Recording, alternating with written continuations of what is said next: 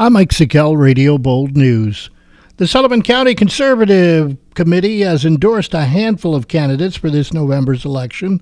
Following their late February meeting, Conservatives endorsed incumbent Legislative Chair Rob Doherty for District 1, Michael Brooks for District 3, and newcomer John Lacey for the 7th District, pitting him against incumbent Joe Perello. Conservatives did not endorse candidates in the remaining districts. Conservative Committee Chairman Ed Magelton reports that there was strong support for a number of county-wide candidates. Russell Reeves, definitely. Alan Keston, definitely. Brian Connolly, basically what it is with Brian. Brian may be new to the game, so to speak, but he cut his teeth in the district attorney's office. That is all he knows. And, you know, he's had two great teachers from Jim Farrell and Megan Gallagher. The county committee members, they liked what they saw. Vote was taken, and Brian got the endorsement. McJelton said that Conservatives released endorsements for candidates in the towns of Mamakating, Neversink, Thompson, and Tusten. You can find the complete list of endorsements by going to Radio Bold News Facebook page.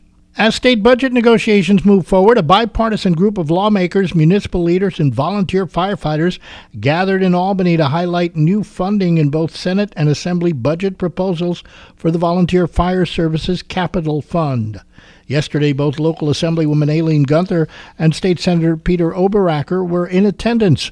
Oberacker, a member of the fire service since 1986, spoke about the cost to volunteer companies and benefits of the $50 million fund. We just had our air packs recertified. It cost us $8,000. Turnout gear averages anywhere between $3,500 plus for turnout gear. Okay, an apparatus, as we just heard, $1 million plus.